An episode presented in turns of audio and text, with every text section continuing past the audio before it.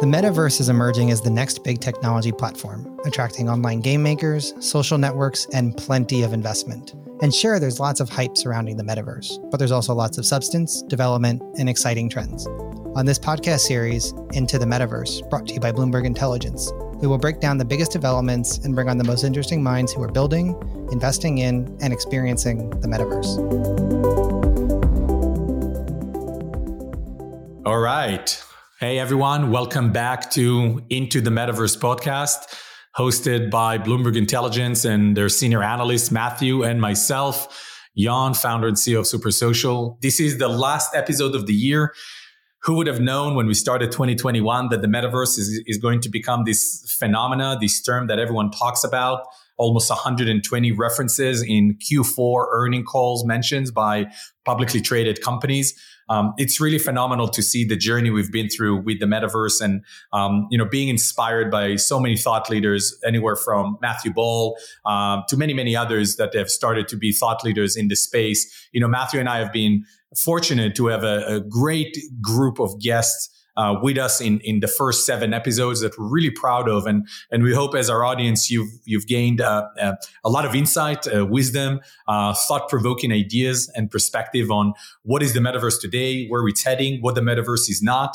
And so we're very excited to kind of do this recap of 2021 podcast and the episode we had and give you a tease at what you should look for in 2022 as we get back with more episode in 2022. But Matthew, it's been a hell of a year. Really excited for this last episode. It's been quite a year. I mean, I feel like at the start of the year, you've been involved in this. I was, trying to understand and wrap my head around this concept of the metaverse and its investment implications. And I felt like I was yelling in an echo chamber for so long because I felt like no one cared. And then all of a sudden, very quickly, everyone cared for reasons that we'll get into. But, it's been quite the trip and quite the shift in expectations and sentiment and understanding and misunderstanding of what the metaverse is. So definitely a good time to look back and a good time to look forwards. 100%. And, it's been phenomenal to kick off the podcast and bring these guests and really starting to unpack what a metaverse means for investors, private investors, public investors, what it means for brands, for companies, for entrepreneurs, for creators. What does it mean for the future of humanity, for human behavior? What does it mean for different demographics, kids, grown-ups, elderly? There's just so many things as we think about the metaverse evolving in becoming the extension of what the internet has been for many of us around the world in the past 25, 30 years. So Matthew, bringing back our first question that we seek to answer every episode, as we started from the first episode, how is your definition or our definition of the metaverse changed or evolved during 2021? And based on the conversations we've had, how has that shaped your definition of the metaverse? I think for me, it's just the nuance and being able to more coherently define this such broad concept. In the beginning, I had trouble, I was using what it is and kind of talking about the metaverse qualitatively, but having talked with Mark Petit from Epic Games and a few others like Craig from Roblox, and even, when we spoke with Eust and just having fun, right? Defining the metaverse, it's the internet enabled by real-time 3D. And on the last earnings call, you heard Unity CEO John Riccitiello talk about, today only 2% of the internet's enabled by real-time 3D software. In 10 years, he thinks that'll be 50%. And that is the metaverse. And I think that's the most coherent definition of the metaverse that I've heard. And that's kind of where I've stuck to in the last several months and even over the course of the year. And, I think, and it's a point that you've made over and over, alongside what is the metaverse is what is not. And I think particularly with one company tying the concept of the metaverse to VR headsets and to virtual reality and to goggles, it's especially important that it's not any individual device, especially a VR headset. The metaverse is the internet. It's an insanely broad definition, but it's device agnostic, it's access agnostic. And I think that's a very important point for, refining the definition as well. 100%. I totally echo what you're saying. And I, from my vantage point, I jumped into the metaverse no pun intended, about a year and a half ago. You know, when we started Supersocial in around May 2020, I remember being fascinated by the piece that Matthew Ball wrote about, you know, what is the metaverse and who's going to build it, which to a large extent laid out a lot of the foundations of some of my earlier thinking about the metaverse and really realizing that we're talking about the new frontier. But I think what was abundantly clear to me already at that point of time, a year and a half ago, was that the metaverse is going to reimagine our life in virtual spaces. It's been incredibly profound to see how human behavior has been impacted by the internet. It's been incredibly rewarding for a lot of companies and creators to be able to build applications on top of technology that now billions of people interact around the world. And I think what got me excited as we entered COVID around March, April last year, of course, I was not excited about a pandemic, but what got me excited and what triggered my brain to move in that direction was the understanding that at that point of time, majority, half, maybe more of humanity's population has been glued to screens and been anchored inside their homes. That includes billions of young people around the world who were out of school. And I think at that point of time, it became abundantly clear to me that whatever the metaverse is, it's going to be an extension of reality, because we're going to be spending our life more and more in virtual spaces, on phones, on PCs. I think very soon there are going to be displays everywhere. There's going to be displays in autonomous vehicles. There are going to be displays in planes. There are going to be displays everywhere we go. And so we are going to manifest our existence and our life more and more into these immersive virtual spaces.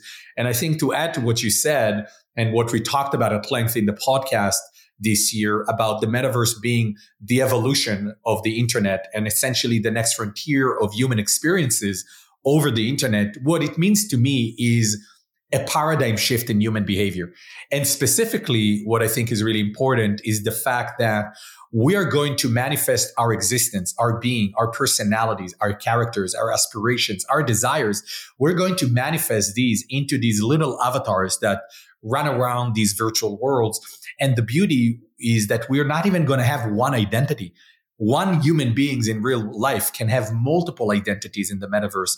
And that opens up so many possibilities. You can be avatar with one personality at night. You can be avatar with a second personality in the morning. You can probably have multiple jobs in the metaverse. I think the whole notion of a job and what do you do for a living is gonna be changing, because I'm gonna ask you, Matthew, when you ask me what am I doing for my living, what living is that?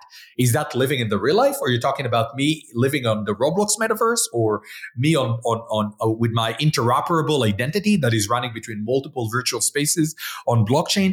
All of these things are going to change and morph into this new completely world. And lastly, what that means, it's going to open up a whole new ecosystem of services. And every industry around the world is not only going to be impacted by the emergence of the metaverse, but is going to have to rethink what does the existence of the metaverse means for us. And I think it's anywhere from, of course, consumer products to entertainment, to media, to healthcare, to financial services. What does it mean to provide financial services to an avatar? What does it mean to have customer relationship management with an avatar? Someone who doesn't even look real, has a pseudonym, and doesn't have an email address. He has a wallet, right? So all of these things are going to morph and change. And I think it's fascinating that it's unknown. And what's beautiful, and this is why I think there's so many definitions at the moment for the metaverse, everyone around the world is starting to create their own interpretation of what the metaverse means. I'm a big fan of the saying, the best way to predict the future is to invent it. And that's what I'm trying to focus on with my efforts and Supersocial, is to invent and create the future that we believe in. And what's amazing is there is all of these incredible companies that I know we're going to touch upon today that are building the underlying technology, the fundamental infrastructure. It's just mind-blowing to think what can be built over the coming years. And I'm so grateful that we had the opportunity to start tapping into some of these things, you know, with the podcast. Absolutely. It's been quite a year. And, you know, as we look back, you know, I think the answer might be obvious, and, you know, maybe you'll come up with something different, but I feel like I'm teeing you up since I'm giving it to you first. You know, in terms of looking back at 2021, for you, what was the defining moment for the metaverse, and why? That's a great question. You know, I think I would say there are two defining moments, I believe, for the metaverse this year. There is the more populistic defining moment, which I would refer to as the introduction of Facebook with their new brand name as Meta. And the reason why I believe that was a defining moment is because I think it really took the conversation to a new stratosphere. It took it from a place of technologists and some media outlets that are covering it, and entrepreneurs and creators. And it took it to completely new public conversation and discourse, where if you have $1 trillion almost company that changed its name to Meta, I think that really contributed, especially at a both public company level. I think way more public companies started to pay attention, and also public with regard to just people. Regular people who are everyday consumers of the internet really started to ask themselves, wait, what is this metaverse thing? What is going on there? I think the downside of that was that suddenly the metaverse created a perception that it's about Facebook, that it's about Meta, and also that the metaverse is something you access through goggles or headset through VR. And as you and I kind of clearly been saying and continuing to argue, the metaverse is not a device, as it's not something you access through a certain device. The metaverse is completely device agnostic. So I think that's kind of one defining moment. And I think the other really interesting defining moment, in my opinion, is the IPO of Roblox. I think Roblox going public was really the genuine defining moment of the metaverse, because, and I'm not saying it just because I'm very bullish about Roblox as a platform, and I'm not saying it because I'm building a whole company that is focused on Roblox at this stage. I'm saying it because when the metaverse just started in terms of a concept a year and a half ago with first thought leaders, Roblox was a private company with $4 billion valuation. Fast forward to March 2021, when Roblox did their IPO, their direct listing, Roblox now is trading at about 60 to 70 billion market cap. And what Roblox did, they essentially introduced the concept of a consistent metaverse platform, a really unified environment where you can build, launch, and monetize massive, large-scale 3D game worlds that are also accessible to a new generation. And most fundamentally, Roblox is also sort of, in a way, not only a consistent metaverse platform, it's also the internet homepage for a new generation of users of the internet. These young people around the world, I think at one point of time, 80% of the North American population below 13 has been on the Roblox platform. And so, again, to summarize, I think one defining moment, March, April this year, Roblox direct listing, becoming a publicly traded company, and everyone really starting to pay attention to the metaverse. And then Facebook changing its name to Meta a couple of months ago really created a much wider discourse, especially with public companies and with the wider global population. You hit the obvious one, which I was going for, which was Facebook. And you even took my second answer, which I was going to come back with, which is Roblox listing. So I do have a 3 and a 4, but they're probably not as good, since you took my top two. I think, for me, the two that I'll look at then, Roblox's most recent earnings report, and then also like the November stats they just put out. And I think what's most encouraging from those numbers, and we'll dive into Roblox in a second more deeply, but the engagement, everyone, and myself included, I thought this would all fall off a cliff, but it would definitely normalize to some degree out of 2020 into 2021. The economic reopening in the West was pushing ahead. There was light at the end of the tunnel to a lot of the pandemic in many markets. Obviously, that's a little bit in flux right now, but there was a lot of signs saying people are going to go back to the normal way of life.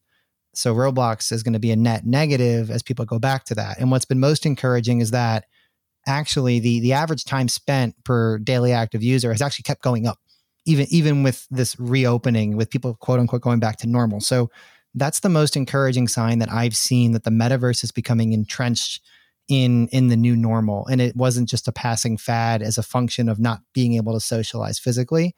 And, I looked at the numbers for November and October and the last quarter. And, basically on average, a daily active user on Roblox spends 3 entire days per month on the platform, 72 hours a month.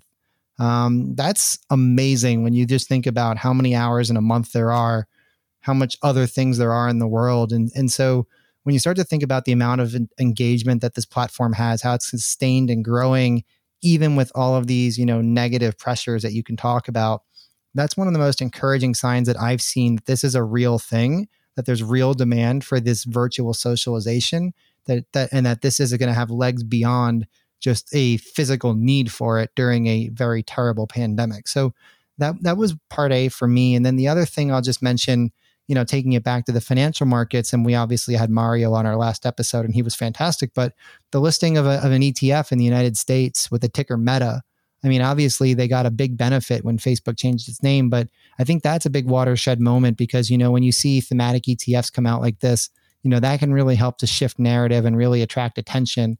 And I think that was also a big moment for the metaverse as well, you know, giving investors something to linchpin on and really kind of, kind of look at as a benchmark for the metaverse going forward. So I thought that was also a really important moment. 100%. And, you know, an anecdote to support what you just said, Matthew, I remember talking to a friend of mine earlier this year around January, February, and she's based in the Northeast. And she told me finally she took the kids and she has three kids and they went outside to the playground and it was very snowy. You can imagine, you know, Northeast in January, February. And after being outside, you would imagine with COVID, oh my God, it's so fun as a family to be outside. And she told me that after 10 or 15 minutes of being in the playground, one of her kids, I think he's 7 or 6 or 7, told her, you know, Mommy, can we go back home? I want to be on Roblox. And this is when it hit me that all the conversation around, oh, once people go back to school, once kids go back to school, everything will go back to normal. You're going to see a massive drop of usage. And that quote, that sort of story from my friend really articulated to me that it's not going to happen, because what happened with COVID and with the acceleration of the metaverse emerging is that there is a whole generation now of young people, millions of people around the world who this is the new reality for them and it's never going back. The paradigm shift has already happened. Now it's how do we create a better world for young people that can manifest to the best ability the real world, and how do we merge the two together? I think the metaverse will only be as successful as we connect it to the real life and making sure that we don't lose our human touch, human connection, human identity. It's not only critical for human survival, but it will amplify ultimately what the metaverse, you know, could be. And lastly on that, as someone that is based in Columbus, Ohio, where apparently in 2049, you know, Ready Player One is happening, I don't envision the future of the world as a dystopian. I envision the future of the world as a utopia, and I don't believe that the metaverse should be a place that is about escapism. I really take a lot of signals from companies like Niantic, who are building sort of this real life metaverse with AR and connectivity to the real world. I think all of these things need to be built together, and we need to make sure that we don't alienate ourselves from the real life, because the real life is a big part of humanity and it will continue to be a big part of humanity. It's also in Columbus, Ohio, also the place where it's been about 750 days since Ohio State beat Michigan now. Sorry, I had to think that. I know you had to add it. I think one of the other things that people are trying to wrap their heads around is just, you know, because the definition of the metaverse can get so broad, right? It's the internet, which is literally everything. You know, how big is this in terms of dollars and what's really at stake here? You know, we've put out our market size forecast, which, you know, puts an $800 billion number on it. Tim Sweeney says this could be trillions. Matt Ball said the metaverse economy could be, I believe it was $15 to $30 trillion by in a decade. These numbers are huge, and I think that just, you know, underscores the scope of what's going on, right? This is, and it goes back to the definition, right? This is not just a VR experience, because you don't get anywhere close to those numbers with VR experiences, whether you're looking today, 10 years from now, whatever. You know, the vision for this, the way that these numbers come into scope is by, you know, it's taking this concept and applying it to all the different businesses that you talked about, you know, whether it's the CRM software for the avatars, whether it's, you know, people just building experiences, that bringing the creator economy, like we talked with Eust about, and into the metaverse, right? All of these things together collectively are what create this value, create this economy. And that's why it gets so exciting, because, you know, it does tie back to the definition, but, you know, these numbers do get huge because of just how broad-based this trend, this movement is going to be.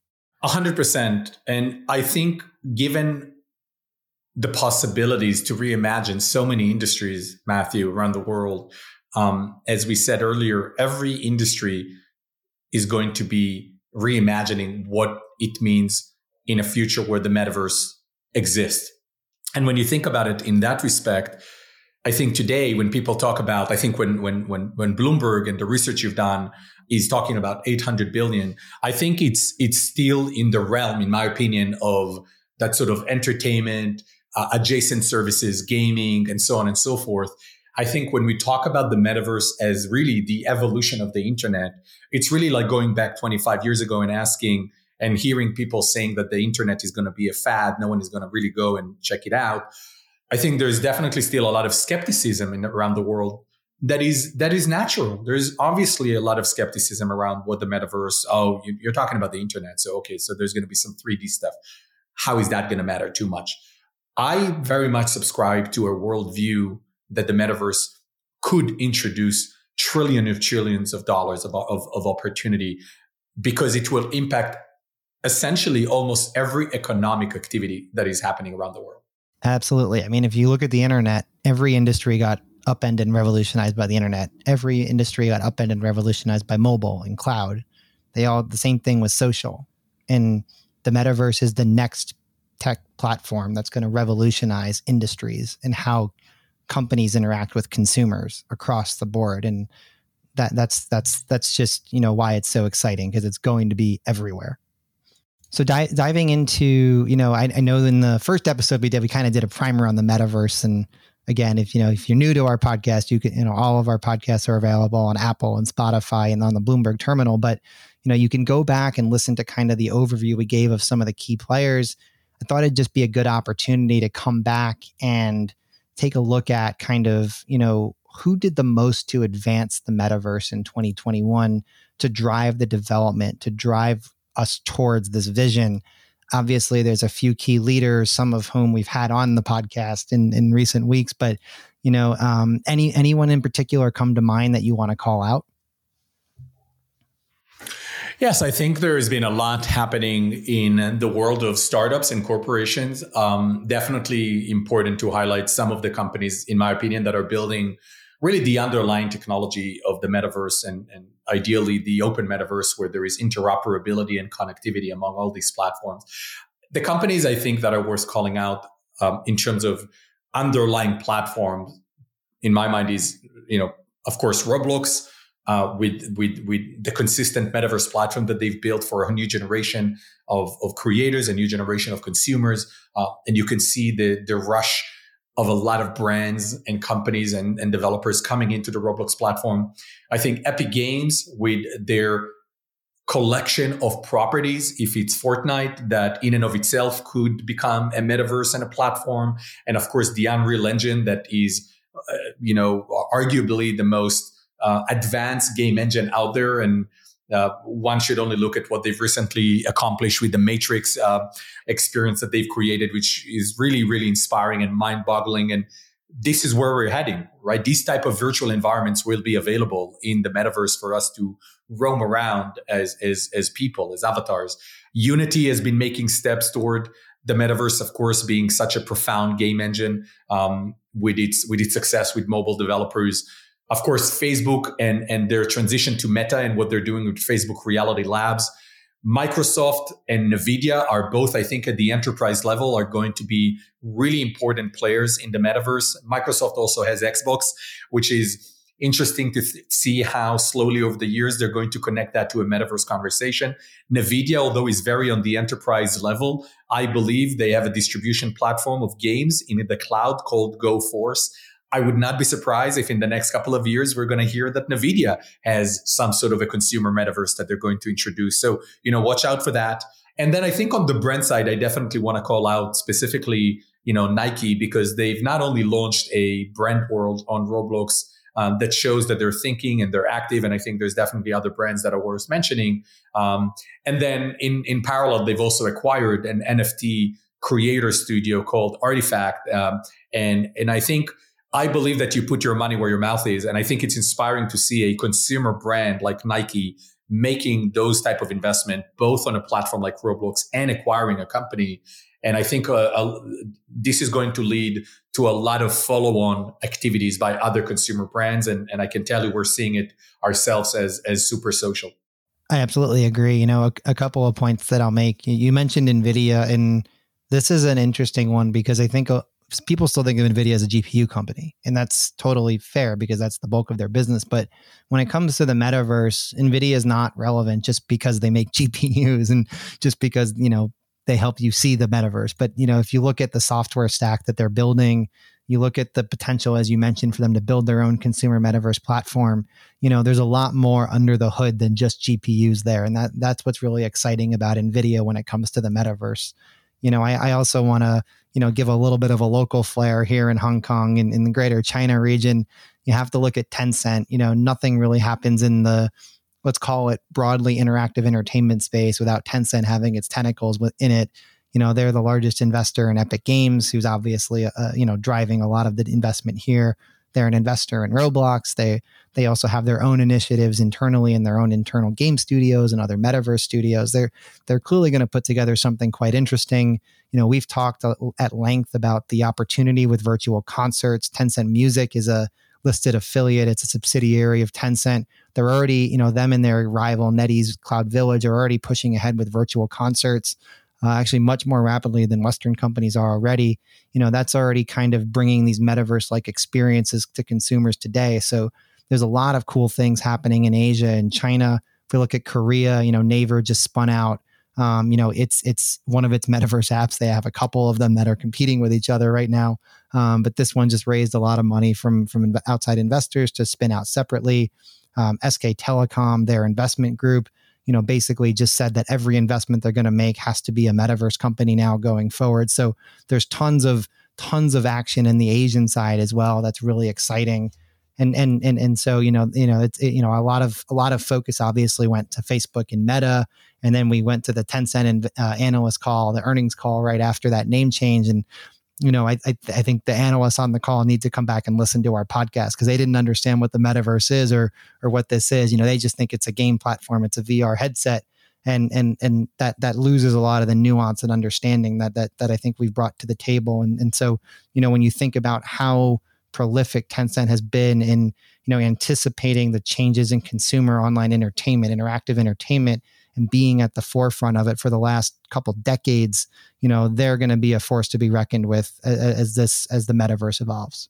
And then, you know, I think one of the other big things that we've talked a lot about, and, you know, crypto bros, this is your time to dial in and really pay attention. But, you know, we've talked a lot about the convergence of trends such as blockchain and NFTs in the metaverse. This is something that I get a lot of questions about. This is something that I get a lot of bad questions about. And it's really important to kind of dissect. But, you know, Yohan, I'll put it to you first, and then I'm happy to follow on. How did blockchain and NFTs and these emerging technologies that people like to call Web3, they like to call decentralized, how does that fit into your definition of the metaverse, and how has your view of these technologies within the metaverse changed during 2021 during our podcast? Yeah, I think that, look, let's start with blockchain. In my mind, blockchain is really the sort of the financialization of pieces of the internet. What it really does, it gives a stake of ownership on a digital asset. And that could be inside a game, that could be a piece of artwork, that could be a music piece. Really, I think ultimately anything on the internet can now be financialized. And I think that's exciting. That gives a sense of ownership, that gives a stake of wealth that is based on a digital asset. That is really, really profound. Having said that, in my mind, that doesn't necessarily mean it has to be about a metaverse. I think that is more profoundly about the web. That is more profoundly about the internet as an infrastructure. until today, you know, echoing what people like Chris Dixon and others are saying, the first generation of the web was about reading. The second generation of the web was about reading and writing, producing content that ultimately became the ownership of the centralized platforms like if it's, you know, a platform like Facebook or Instagram or TikTok and YouTube and so on and so forth. And I think we're moving to this kind of third generation of the web, which is dubbed Web3, that really gives everyday users, everyday creators, the ability to own pieces of the internet and to own the content that they create. This, in my mind, will have profound implications about economy and about the ability of people to create new type of careers, jobs, and wealth creation prospects for themselves.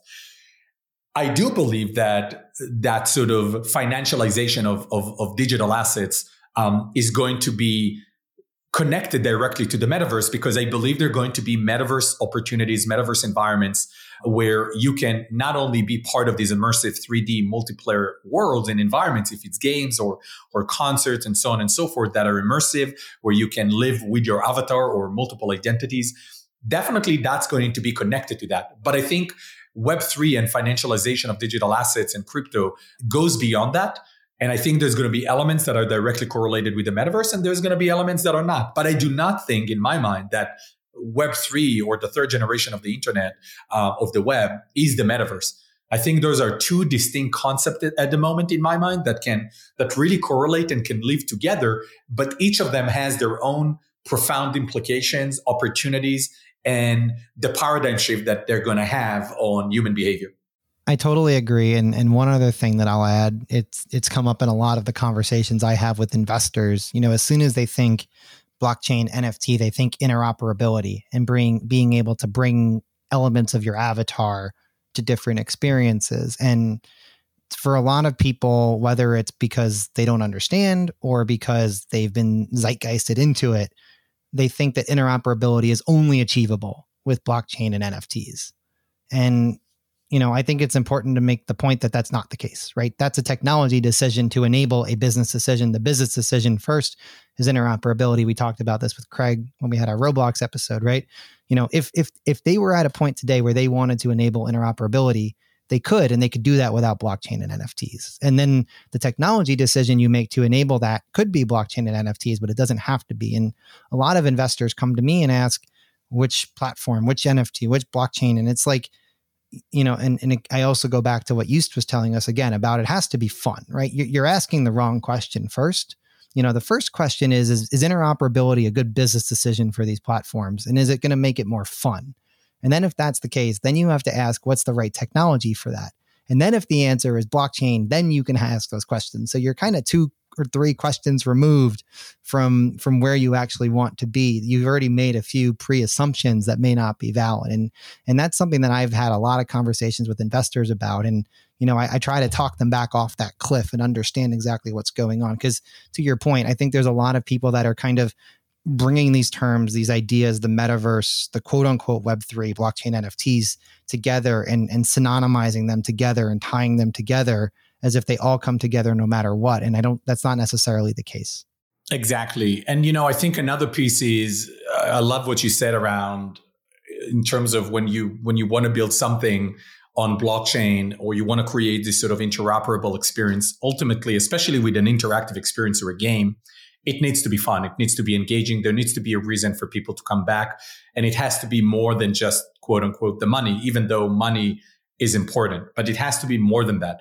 And so I think there's definitely going to be cases where it's more about the money, and there's going to be cases where it's more about engagement and fun. And there are going to be people who care more about money, and there are going to be people who care more about the fun. I think that's totally okay, as long as you really understand why you're building what you're building and why would people care about it. And one of the things that I think are also profound that we at Supersocial, we ask ourselves all the time is, sure, NFTs, crypto, blockchain provides enormous opportunities, especially when you think about user or player-owned economies. One of the things that we're really asking ourselves a lot is what it is that we're going to build that takes advantage of the uniqueness of what blockchain provides. That is a question that I think Not enough people are asking themselves. I expect this to become a more important question as this technical environment and the possibilities mature. And ultimately, once the first wave of application comes to life, I think there's going to be a kind of a realization that there's some critical questions that needs to be asked. What is going to be an experience that people find meaningful, that people find unique and important in their lives? And how do you take advantage of the unique capabilities that blockchain provides? And to your point, we cannot be deterministic about it.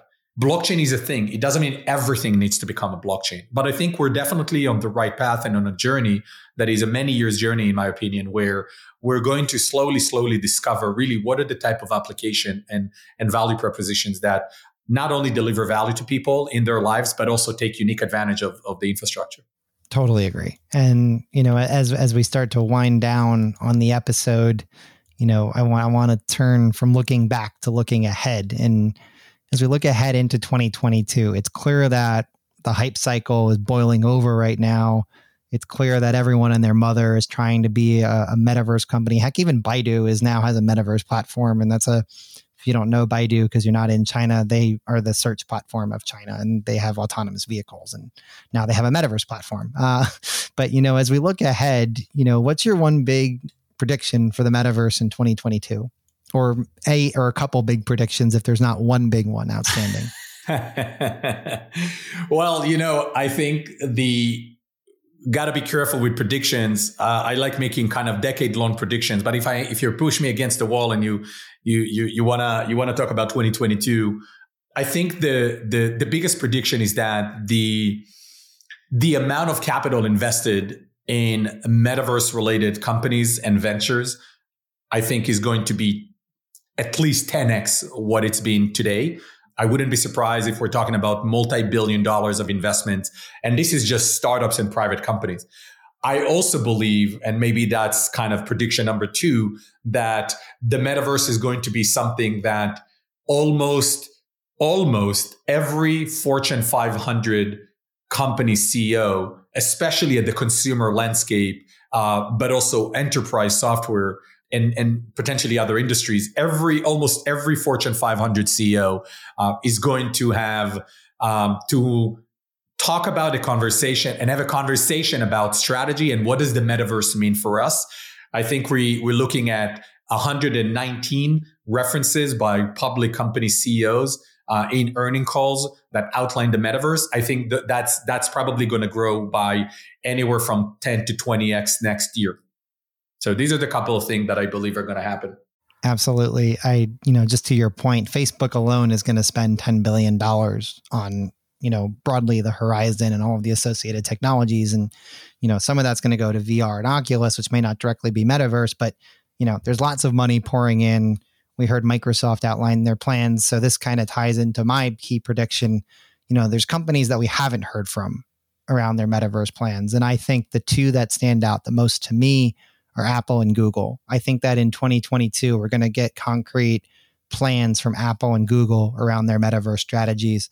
You know, I think for Apple, they're under the gun in lots of different avenues of their business, especially the App Store distribution. And, you know, I've talked at length about this on other podcasts and everywhere. You know, I recently did a podcast with Joe Kim on Game Makers. You can go check that out. It's a fantastic conversation. But we talked about App Store distribution, and one of the things I like, you know, I've looked back on and kind of put together in my head is that, you know, Epic Games is fighting Apple over distribution now because the metaverse is coming, and they want to get control over distribution ahead of the metaverse.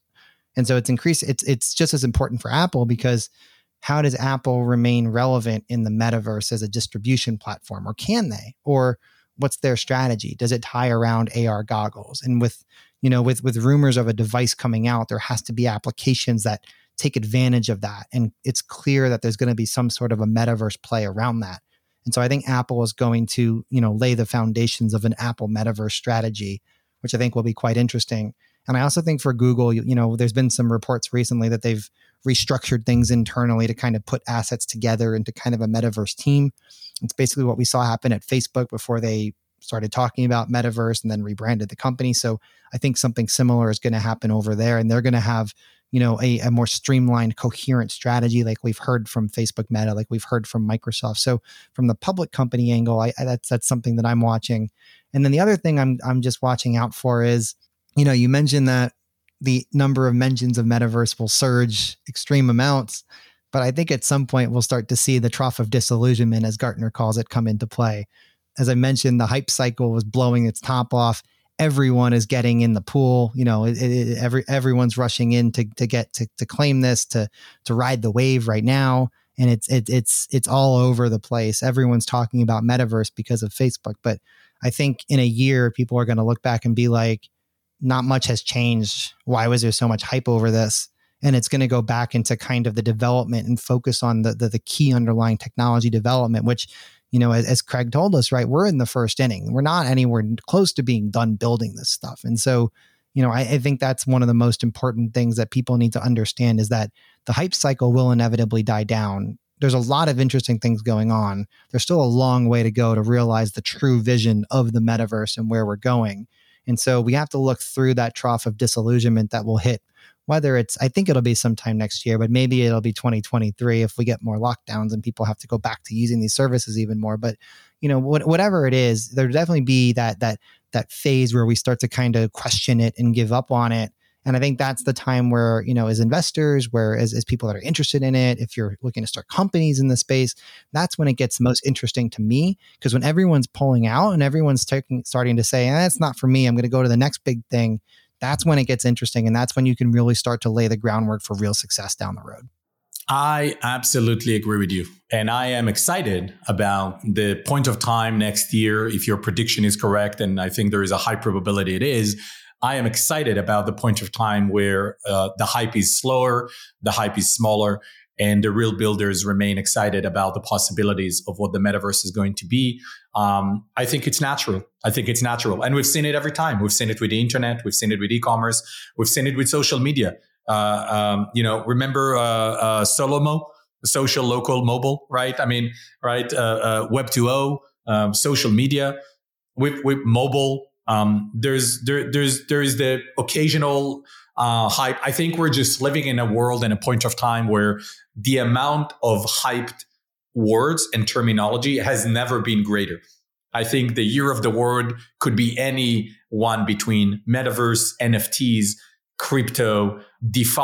I mean, really anything goes at the moment. And so I think it's important to ultimately go back and focus on the fundamentals, which are incredibly exciting. Go back and focus on building applications, services, experiences that real people resonate with and love, and ultimately building things that can also end up becoming of great value to humanity and of great financial value to the builders and to the communities. And definitely the financialization of the internet is exciting and will provide these opportunities. The metaverse will introduce opportunities for us to immerse ourselves in virtual worlds as avatars. And it's really inspiring. We're in the very, very, very early days of this evolution or next iteration of the internet. And that is really, really exciting. It's exciting times. And so, you know, with that, we'll wrap up for 2021. We'll see you all in 2022 as we go even deeper into the metaverse.